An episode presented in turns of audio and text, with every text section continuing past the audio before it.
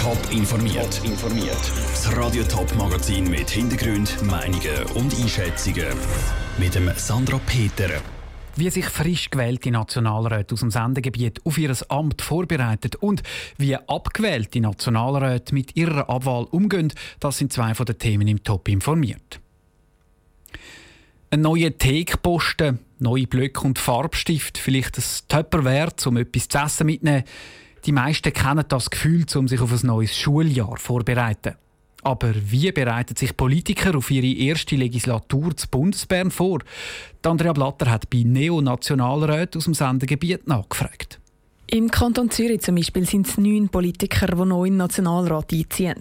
Darunter vor allem Grüne und Grünliberale, aber auch zum Beispiel der André Silberschmidt von der FDP. Er muss jetzt zuerst einmal eine Auslegeordnung machen, sagt er selber. Heute Abend nehme ich mal eine Stunde Zeit und tu mal eine Checkliste ausarbeiten, was ich alles muss in meinem Leben jetzt regeln. Ja, ich bin digital unterwegs und entsprechend denke ich lange den Laptop, den ich heute schon habe. Der hat noch ein bisschen Speicherplatz frei. In dem Sinne hat es noch Platz für ein paar neue PDF-Dokumente, die man kann bearbeiten kann. Er geht also nicht mehr gross Material posten für seine neue Aufgabe. Eben ähnlich tun es bei Selin Witzmer, die für die SP neu in der Zürcher Nationalratsfraktion sitzt. Für die Frage, was sie noch alles posten oder organisieren ist sie einen Tag nach der Wahl noch nicht so ganz parat. Ui, das äh, bin ich noch nicht so weit, habe ich noch nicht mich damit beschäftigt. Einerseits gibt es organisatorische Sachen zu klären natürlich, jetzt beruflich. Ich muss klären, wann dass ich mein Kantonsratsmandat abgebe und wie ich Kinderbetreuung neu organisiere. Ganz so viel Administratives nimmt sich Esther Friedli gar nicht vor. Sie sitzt künftig für die SVP vom Kanton St. Gallen im Nationalrat und nimmt Zeit bis dahin einfach mal vorzu. Ich nehme jetzt die nächsten Wochen, wie es kommt. Ich freue mich auf die Aufgabe, ich werde mich einlesen, ich suche Kontakt zu verschiedenen Leuten und ich bin voller Vorfreude auf das neue Amt. Die Sitzungen werden ja Französisch und Deutsch sein. Da freue ich mich eigentlich wieder ein bisschen mehr Französisch zu hören. Das ist etwas, was ich in der Ostschweiz vermisst habe. Esther Friedli ist eine von vier St. Galler Neonationalräten. Drei davon sind übrigens Frauen. Im Kanton Thurgau rückt ein neuer Nationalrat nach und im Kanton Schaffhausen bleibt alles beim Alten. Der Beitrag von Andrea Blatter. Die erste Sitzung haben die neuen Nationalräte am 2. Dezember. Dann fängt die Wintersession vom Parlament an.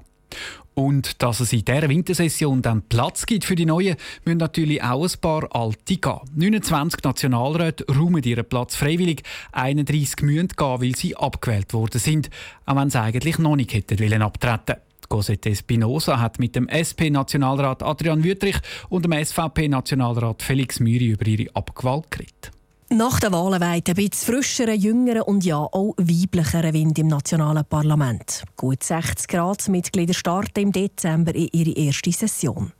Wenn neue Menschen ins Bundeshaus einziehen, dann heisst es auch, dass immer auch Altbekannte müssen gehen 31 Nationalrätinnen und Nationalräte wären gerne wieder zurückgekommen auf Bern, haben aber gestern zu wenig Stimmen geholt.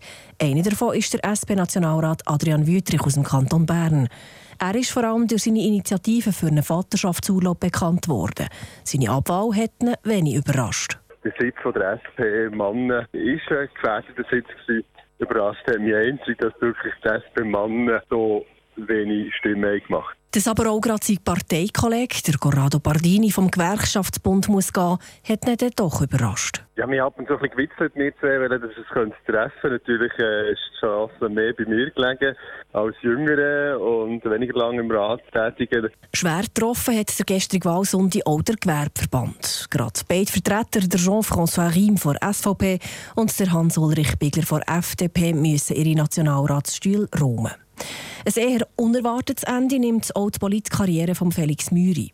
Der SVP-Nationalrat war 16 Jahre zu Bern und hat nebst neuen Freundschaften auch sonst viel Gutes dürfen bei der EFTA im Europarat, IPU, ich durfte weltweit reisen. Also ich habe 99 Prozent nur Positives. Also ja, so gute Erinnerungen. Weil er doch auf seine Wiederwahl gehofft hat, weiss Felix Müri auch gerade nicht so recht, was er jetzt mit seiner neu dazugewonnenen Zeit anstellen soll. Ja, das ist eine gute Frage. Das weiß ich noch nicht. Äh, so weit haben wir noch mal Gedanken gemacht. Ich bin jetzt noch im Einsatz bis Ende November. Und bis Ende Jahr tue ich mir mal überlegen, was ich noch machen und tun. Klar ist, die beiden stecken noch voller Energie und werden das Politisieren noch nicht an Nagel hängen. Der Beitrag von der Cosette Espinosa. Ein paar von den Abgewählten dürfen dann in vier Jahren nochmal einen Anlauf nehmen, um vielleicht die Rückkehr in den Nationalrat zu schaffen.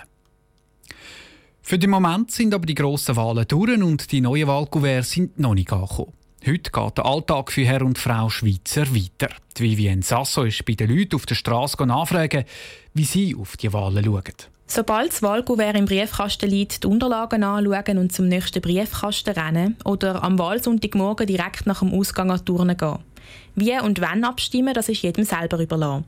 Die Hauptsache für die, die wählen ist, dass das Kuvert am Schluss in der Urne landet.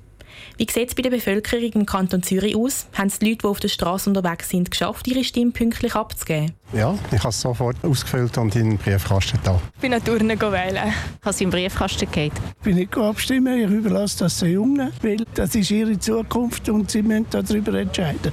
Ja, ich habe abgestimmt. Wer wählt, kann aber natürlich nicht darauf gehen, dass alles genau wie gewünscht rauskommt. Was ziehen die Leute für ein Fazit? Zufrieden mit dem Ergebnis? Ja, eigentlich schon. Im Großen und Ganzen ja. Ja, so wie habe ich abgestimmt, ist auch rausgekommen.